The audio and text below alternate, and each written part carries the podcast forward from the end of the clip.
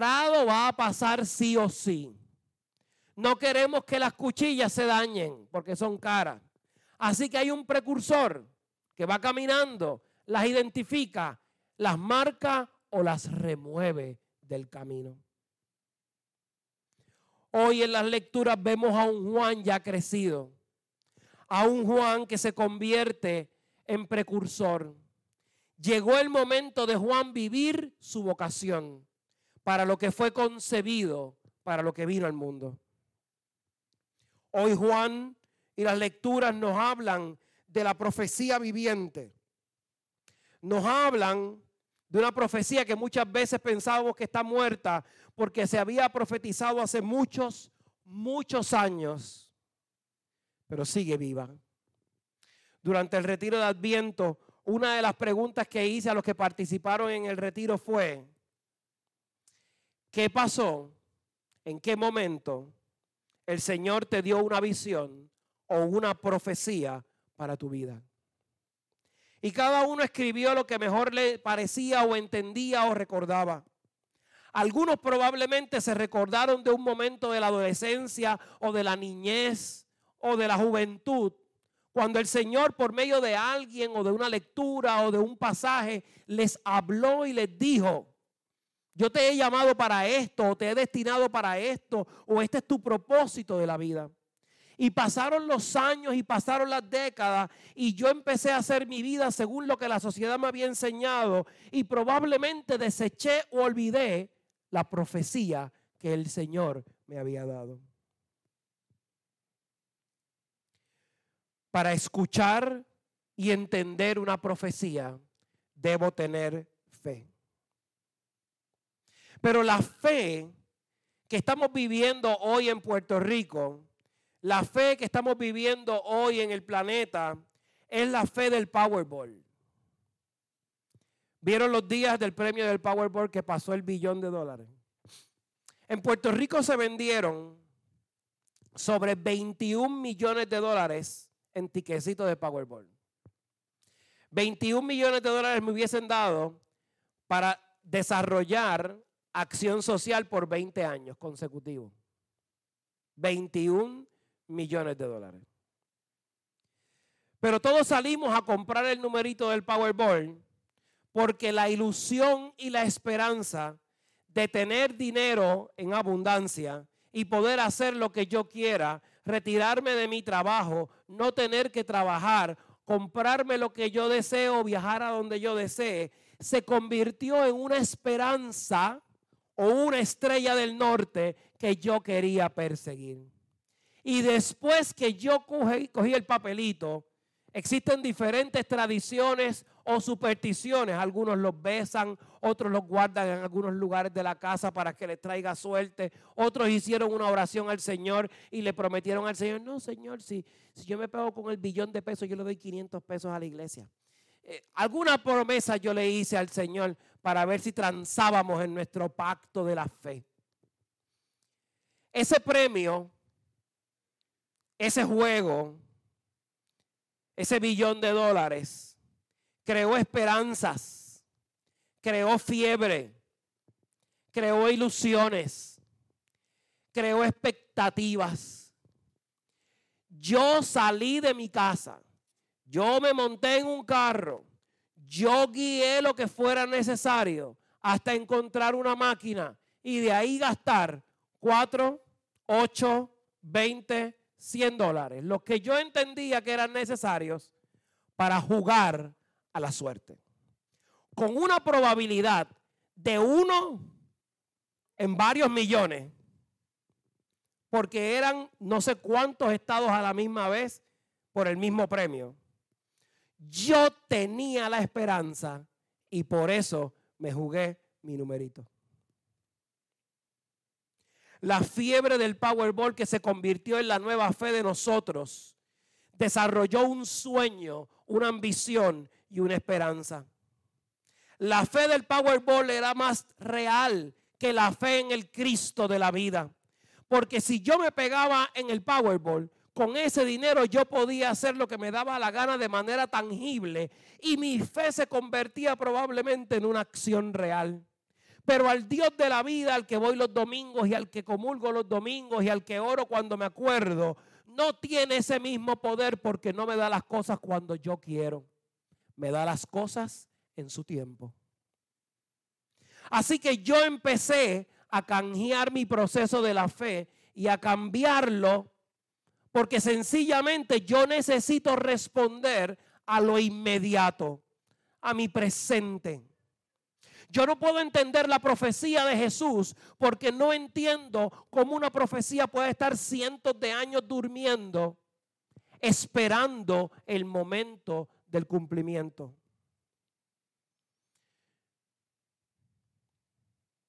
La fe del Powerball sustituyó nuestra fe, nuestra esperanza y nuestras ganas de soñar por algo.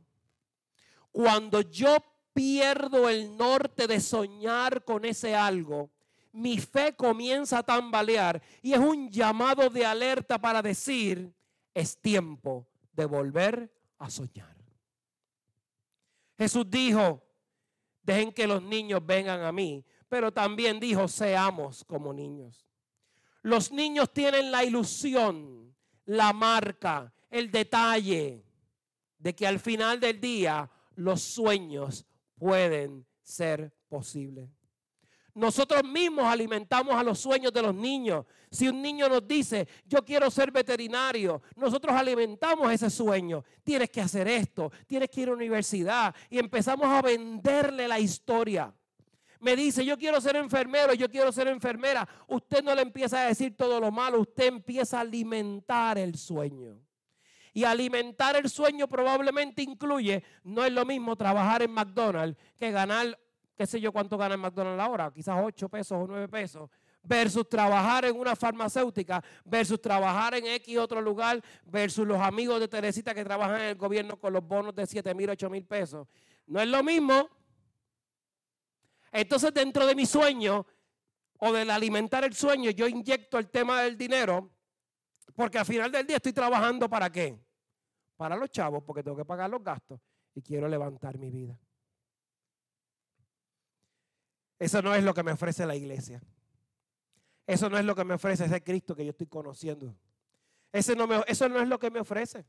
Suena lindo, Dios te bendiga, suena lindo el Cristo para aquí, el Cristo para allá, pero el Cristo que me están vendiendo no me ofrece lo mismo ni me hace soñar igual de lo que me está ofreciendo el mundo. Así que ¿por qué yo tengo que seguir a Cristo? ¿Y por qué yo tengo que celebrar la Navidad? Y es entonces cuando en el segundo domingo de Adviento tenemos en el Evangelio de Mateo capítulo 3 versos 1 al 12 el Juan que fue anunciado antes de la concepción de María ahora se convierte en un adulto cumpliendo o ejecutando su misión. Y dice el texto que en aquel tiempo se presentó Juan el Bautista en el desierto de Judea y él decía, vuélvanse a Dios porque el reino de Dios está cerca. Vuélvanse a Dios porque el reino de los cielos está cerca. Juan estaba predicando un evangelio de conversión. Y aunque no estamos en cuaresma para tocar el tema de la conversión, la realidad es que le estaba predicando a un pueblo que era religioso. Era un pueblo que toda su vida estaba alrededor de las fiestas de la religión judía, de la religión hebrea, de sus padres, de sus antepasados. Aquellos que decían, yo soy descendiente de Abraham, yo soy descendiente de Isaac, yo soy descendiente de Jacob. Entonces Juan, lleno del Espíritu Santo, les recuerda las palabras del profeta Isaías. Una voz grita en el desierto, preparen el camino del Señor, ábranle un camino recto. El trabajo de Juan no era convertir al 100% los corazones. El trabajo de Juan era preparar un camino. El trabajo del pastor o la pastora no va a ser que usted tenga una experiencia perfecta con Dios. Es preparar ese camino para que usted se encuentre con el Dios de la vida y el Dios de la vida escriba o manifieste la profecía de su vida. Yo te voy a decir igual, igual que Juan en, en el Nuevo Testamento, te voy a decir, preparen el camino Hay que volverse a Dios. Hay que regresar al punto de partida. Porque si yo no preparo mi vida y si yo no preparo mi espíritu para conectarme con lo que va a suceder, estoy perdiendo tiempo valioso que después que yo tenga 90 años o 100 años no voy a recuperar. Tiempo valioso para definir o elegir cuál es mi fe.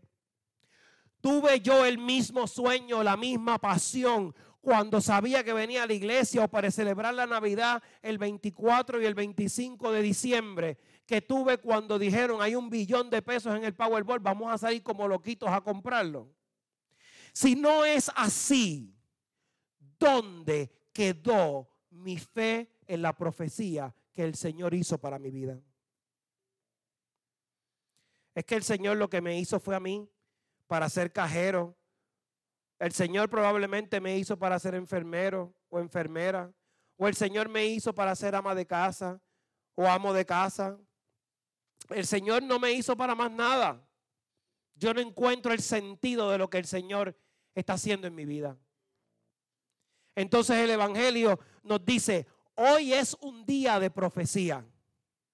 Hoy es un día en donde tú y yo tenemos que buscar o rescatar la esperanza. Hoy es un día en donde tú y yo podemos volver a conectar. Hoy es un día en donde yo debo perseguir al Dios de la vida al Dios que hace la ilusión del caminar. Queremos vivir o sentir algo. Si no, no vemos cómo la fe realmente nos transforma. Queremos sentir o vivir una transformación. Quiero hacer ejercicios que me ayuden a relajarme, pero no quiero quedarme quieto esperando la manifestación de Dios en mi vida. Quiero cambiar las cosas que me da el mundo, pero el mundo me vende algo que es más atractivo.